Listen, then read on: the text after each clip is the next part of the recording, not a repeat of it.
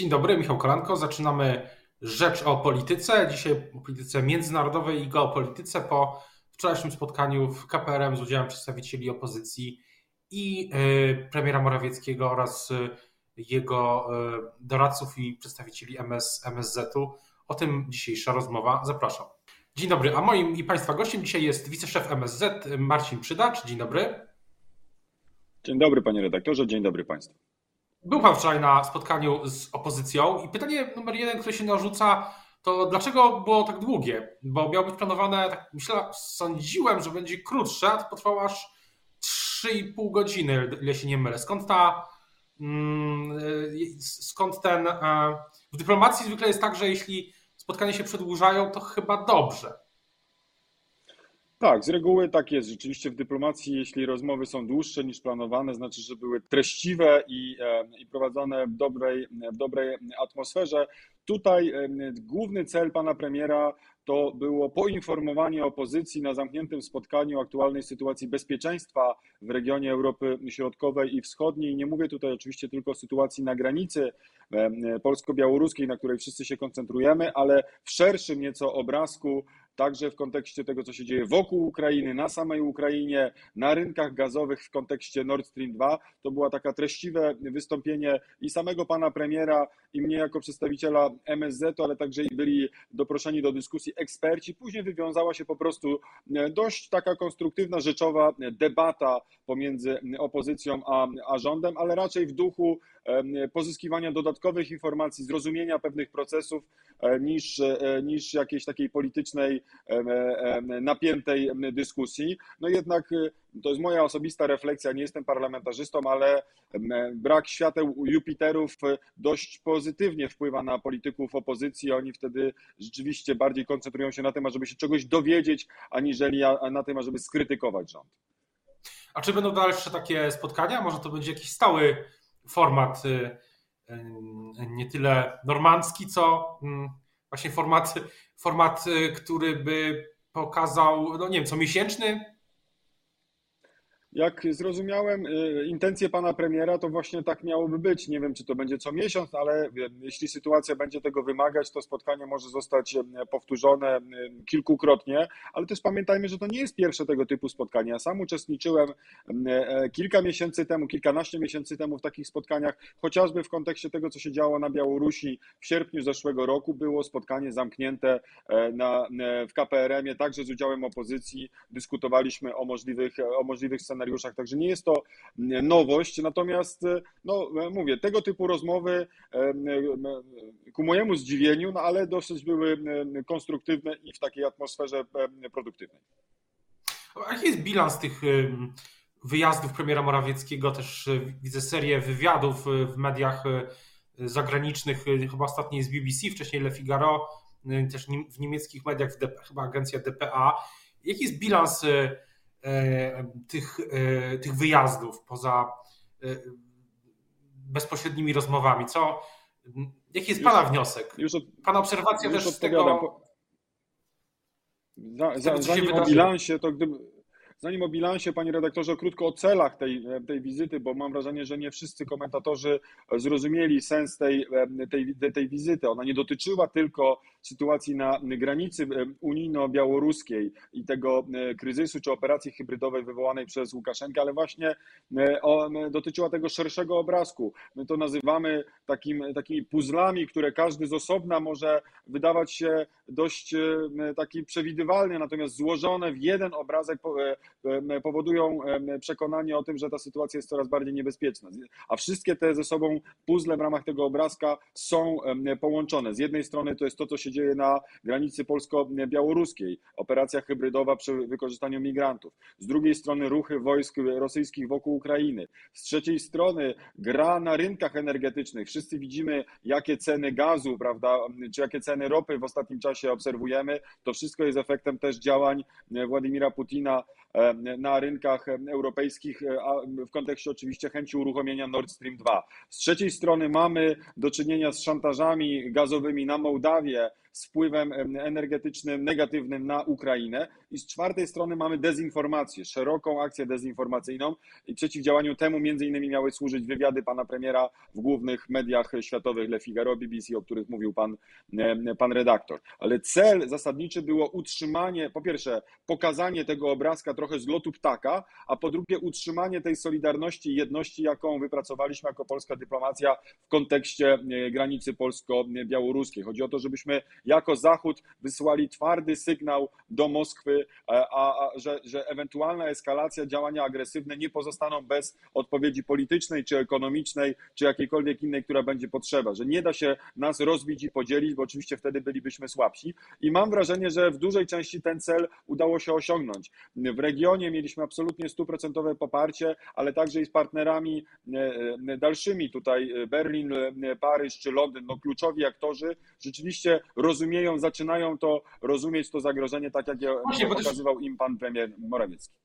Szczególnie właśnie o te dwie mm, stolice z trzech, które pan wymienił, chciałem zapytać o, o rozmowy w Paryżu i, i, w Berlinie, bo w Berlinie nie tylko z, z odchodzącą ekipą, ale też z nadchodzącą ekipą. I pytanie, czy na przykład widzi Pan inne akcenty, jeśli o ile Pan może to oczywiście ujawnić w, w tym, co mówi kanclerz Merkel, a w tym, co mówi przyszły kanclerz, chyba jeszcze nie został formalnie za, za wybrany przez Bundestag, y, pan Scholz. No tak, y, z całą pewnością będzie duża doza kontynuacji w tej polityce zagranicznej. Pamiętajmy, że oczywiście dziś rządzi kanclerz Merkel, ale ministrem spraw zagranicznych jest Heiko Maas z socjaldemokracji, czyli kolega klubowy pana e, Olafa Scholza, więc, e, więc tej duża doza kontynuacji co do polityki zagranicznej, ale na pewno będzie zmiana delikatna akcentów w kontekście polityki wschodniej. Socjaldemokraci zawsze e, poszukiwali jakichś form dialogu. Stąd też już ten krok pierwszy dialogu z Rosją oczywiście. Stąd też krok pierwszy już pana premiera Morawieckiego i spotkanie jeszcze z kandydatem na, na kanclerza Olafem Scholzem, ale już po podpisaniu premier Morawiecki był pierwszym gościem Scholza po podpisaniu umowy koalicyjnej kiedy wszyscy dowiedzieliśmy się, jakie są plany socjaldemokratów, chodziło nam o to, żeby uczulić na pewne kwestie, pewne wyzwania natury e, bezpieczeństwa, polityki bezpieczeństwa. MSZ z kolei w Niemczech zieloni, duzi krytycy e, Nord Stream 2, e, więc tutaj też jest oczywiście pole do, do dyskusji. Zobaczymy, jak to się będzie układało. Ważne jest dla mnie przynajmniej to, aby ten dialog polsko-niemiecki w tym kontekście był intensywny i cieszę się, że z tak dużego C od razu zaczęliśmy ze spotkania kanclerza, z nowego kanclerza przyszłego z panem premierem. Jeśli chodzi o Paryż, no tutaj sytuacja jest nieco inna. Są już umówione, a są już plany na jakieś rozmowy bilateralne po, po oficjalnym y, zatwierdzeniu przez Bundestag na, na poziomie y, czy, czy, czy MSZ-u, czy, czy, czy poziomie mm, premierów? Jak pan to wyczuwa? Na, na, na poziomie MSZ-u proszę pamiętać, że pan minister Rau z nową panią minister spraw zagranicznych się już zna, też wyprzedzająco jeszcze w, w trakcie kampanii, kiedy nie było pewne, kto wygra, ale na podstawie naszych analiz wynikało, że należy odpowiednio nawiązać relacje z nową panią, czy z szefową Zielonych e, i to się już udało, więc tutaj te kontakty pana ministra Rała są już otwarte. Ja też spodziewam się, że oczywiście po zaprzysiężeniu nowy kanclerz w perspektywie kilku tygodni od zaprzysiężenia przyleci do, do, do Warszawy i będzie kontynuacja tych rozmów. Jeśli chodzi o rozmowy w Paryżu, to też e, warto o tym powiedzieć, to wszystko się działo na dość takim w, krótki, w krótkich terminach. Polska dyplomacja, tutaj ukłony wobec naszych ambasadorów w danych e, miejscach, udało się załatwić e, te spotkania w krótkim, w krótkim czasie. Pokazuje to też skuteczność i dobre kontakty naszych dyplomatów, wbrew temu, co zarzucają nam politycy opozycji. Ale rozmowy z Macronem, no tutaj jednak to doświadczenie kontaktów rosyjskich jest bardzo duże. No Macron, prezydent Macron jest członkiem formatu normandzkiego, rozumie na czym polega polityka rosyjska. Nam chodziło o to, aby go uczulić na te wyzwania, na które jeszcze być może e, gdzieś tam analitycy francuscy nie zwracali e, uwagi, a przede wszystkim na umocnieniu i e, nie tylko zbudowaniu, bo ta jedność na tym etapie jest, ale chodzi o to, żebyśmy nie dali się podzielić, a elementy które próbuje wykorzystać dezinformacja francuska, są bardzo sprytne. Z jednej strony oczywiście argumenty emocjonalno-humanitarne, tak, przepraszam, rosyjska. Oczywiście, dezinformacja rosyjska. Elementy emocjonalno-humanitarne, próbuje nas, prawda, tutaj wyizolować, pokazać jako państwo, które rzekomo traktuje źle tych migrantów, ale też trzeba mieć świadomość, że Rosja z całą chęcią podgrzewa i rozgrzewa różnego rodzaju spory wewnątrz Unii Europejskiej, a to wskazując, że jedne państwa są bardziej demokratyczne, inne mniej demokratyczne, jedne bardziej liberalno-demokratyczne, inne mniej, to wszystko powoduje, że powinniśmy być świadomi chęci rozbicia nas, a my jako e, rodzina europejska powinniśmy stanowić jedno. A swoją drogą, jeszcze wracając na chwilę do, do tego spotkania wczoraj, a na ile tam istotne Pana zdanie były te wątki dotyczące praworządności, bo, bo z tych relacji wynika, że opozycja pytała na przykład o odblokowanie finansowania, odblokowanie KPO, a premier Morawiecki miał, miał sugerować, że, że to się może szybko nie wydarzyć. Pan potwierdza te relacje? Panie redaktorze, spotkanie dotyczyło kwestii polityki wschodniej i e, sytuacji bezpieczeństwa na wschód od naszych granic i temu w 90, nie wiem, 8-9% było e, poświęcone. Oczywiście opozycja próbuje i próbowała budować takie przekonanie, moim zdaniem absolutnie fałszywe, że z uwagi na to, że mamy pewnego rodzaju e, e, e, brak porozumienia w jakichś kwestiach prawnych z Komisją Europejską, to to bardzo negatywnie oddziałuje na sytuację bezpieczeństwa w Polsce. No jakby kompletnie nie rozumiejąc, na czym polega wyzwanie, na czym polega zagrożenie i raczej przedkładając chęć ugrania punktów politycznych w Polsce, łącząc te dwa tematy. No tak jak mówię, Ale nie łączą sporu na granicy. Nie, moim zdaniem e, nie są, nie są kluczowe. Znaczy w sytuacji rzeczywistego zagrożenia E, e, sojusznicy mają, sojusznicy natowscy mają zobowiązanie e, traktatowe do, do reakcji, ale mają też swoje interesy do obrony, prawda? Inwestycje tutaj, prawda, w tej części świata i tak dalej. I to, czy akurat lubimy się, czy się nie lubimy z Komisją Europejską, czy rozmowy są z szerokim uśmiechem, czy z troszkę mniejszym, naprawdę nie jest tutaj kluczowe. To tylko opozycja próbuje tutaj stworzyć jakiś junktim pomiędzy tym. Ale to nie znaczy, że nie należy poszukiwać porozumienia i Polska jest tutaj gotowa do tego, aby szukać tego porozumienia z Komisją Europejską, bo ten spór nie służy samej Unii Europejskiej. Ale nie możemy się, panie redaktorze, zgodzić na to, że pod płaszczykiem, prawda, dyskusji o praworządności część euro, eurokratów, jak można ich nazywać, próbuje zmieniać charakter Unii Europejskiej, tworząc niejako super państwo. No bo jeżeli będzie tak, że Komisja Europejska będzie mogła w dowolnej sytuacji dyscyplinować dane państwa finansowe, jeśli nie będą się zachowywać tak, jak ona sobie życzy, to znaczy, że powstaje super państwo europejskie, a, a państwa członkowskie nie są już niejako właścicielami Unii Europejskiej, tylko są jej przedmiotami zarządzania przez Komisję Europejską. Myślę, że nie temu jakby służyła idea ojców założycieli Unii Europejskiej.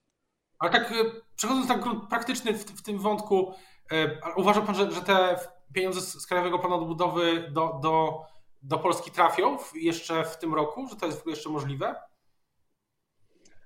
Nie wiem, panie redaktorze, czy to jest możliwe w tym roku. Wiem doskonale, że mamy do nich absolutne uprawnienie wynikające z traktatu, a ktoś, kto próbuje je blokować, nie zarzutami merytorycznymi. Bo przypomnijmy, komisja powiedziała, że KPO jest napisane świetnie, nie ma żadnych zarzutów do niego merytorycznych. To są czysto polityczne zarzuty wynikające z braku czy to sympatii, czy z braku akceptacji dla kwestii reformy wymiaru sprawiedliwości, która to reforma, jak, jak wszyscy doskonale wiemy, jest wyłączną kompetencją państw członkowskich. Nie ma słowy o, słowa o systemie wymiaru sprawiedliwości w traktatach Unii Europejskiej. Natomiast no my będziemy oczywiście starali się w ramach negocjacji, to nie MSZ je prowadzi, tylko minister Szymański, kancelaria premiera, no doprowadzić do sytuacji, w której to się uda, ale jeżeli, ale może, powinniśmy też mieć świadomości, że jeżeli cel Brukseli jest celem politycznym na to, ażeby E, e, w jakiś sposób doprowadzić do zwiększenia krytyki wobec rządu polskiego e, i jednocześnie jest to autorytatywna decyzja, nie ma się jak od niej odwołać,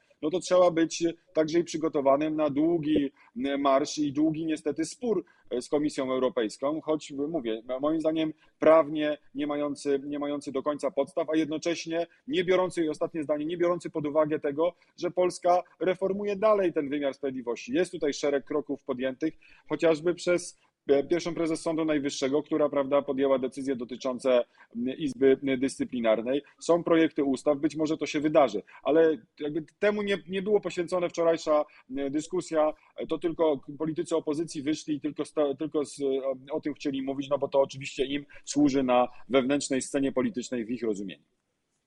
Wracając do samej istoty y, tej sytuacji na polsko-białoruskiej granicy, nie tylko tej, tych puzli, o których Pan mówił, a na ile, tak się zastanawiam, na ile, na ile, na ile w, w myśleniu y, członków rządu, być może też y, prezesa Kaczyńskiego, ale też jako członka rządu oczywiście, to na ile, na ile geopolityka i ten nurt dyskusji geopolitycznej zaczyna być istotny, bo ja w języku, który używają, to nie jest oczywiście nie jest żaden zarzut, ani na przykład słyszę, że premier mówi takie, takie pojęcie, używa tego pojęcia drabina eskalacyjna, też politycy, yy, przedstawiciele rządu też, też użyli, używają tego pojęcia. Ono wcześniej nie, nie pojawiało się w tym, w tym języku. No, ja się też tym zajmuję, żeby e, analizować to, co, e, jaki jest taki ogólny, ogólny trend. Więc pan by się z tym zgodził, że ta geopolityka, myślenie geopolityczne, język geopolityczny y, wchodzi do mainstreamu też myślenia rządu, tak ogólnie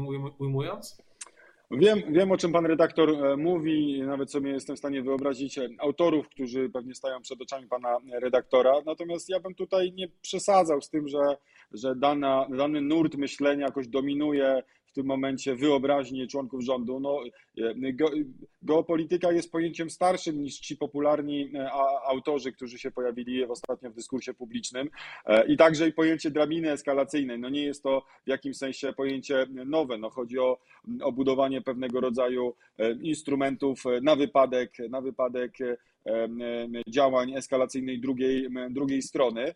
Natomiast e, w moim przekonaniu to, że w ogóle dyskutuje się o, o tematyce geopolitycznej e, w Europie Środkowej i Wschodniej, to, to bardzo dobrze, o ile nie sprowadza się je tylko tam do dyskusji, prawda, o a to bramie smoleńskiej, a to prawda, kwestii rzek, gór i mórz, tylko na to nakłada się jednak szerszą optykę, prawda, polityczną, ekonomiczną, energetyczną, militarną i tak dalej, i tak dalej, dezinformacyjną, to, to chyba tylko ja powinienem się jako przedstawiciel Ministerstwa Spraw Zagranicznych, ale też jako analityk spraw międzynarodowych cieszył, bo tak naprawdę do tej pory miałem wrażenie, że e, e, część przynajmniej klasy politycznej bardzo tak pobieżnie traktuje sprawy międzynarodowe albo, albo czyta je tylko w oparciu prawda, o kilka zdań nagłówków e, głównych, głównych gazet, nie tylko klasy politycznej, jak czytam niektórych szefów działów międzynarodowych gazet polskich, to mam niestety z wielkim przerażeniem tak naprawdę, że poziom analizy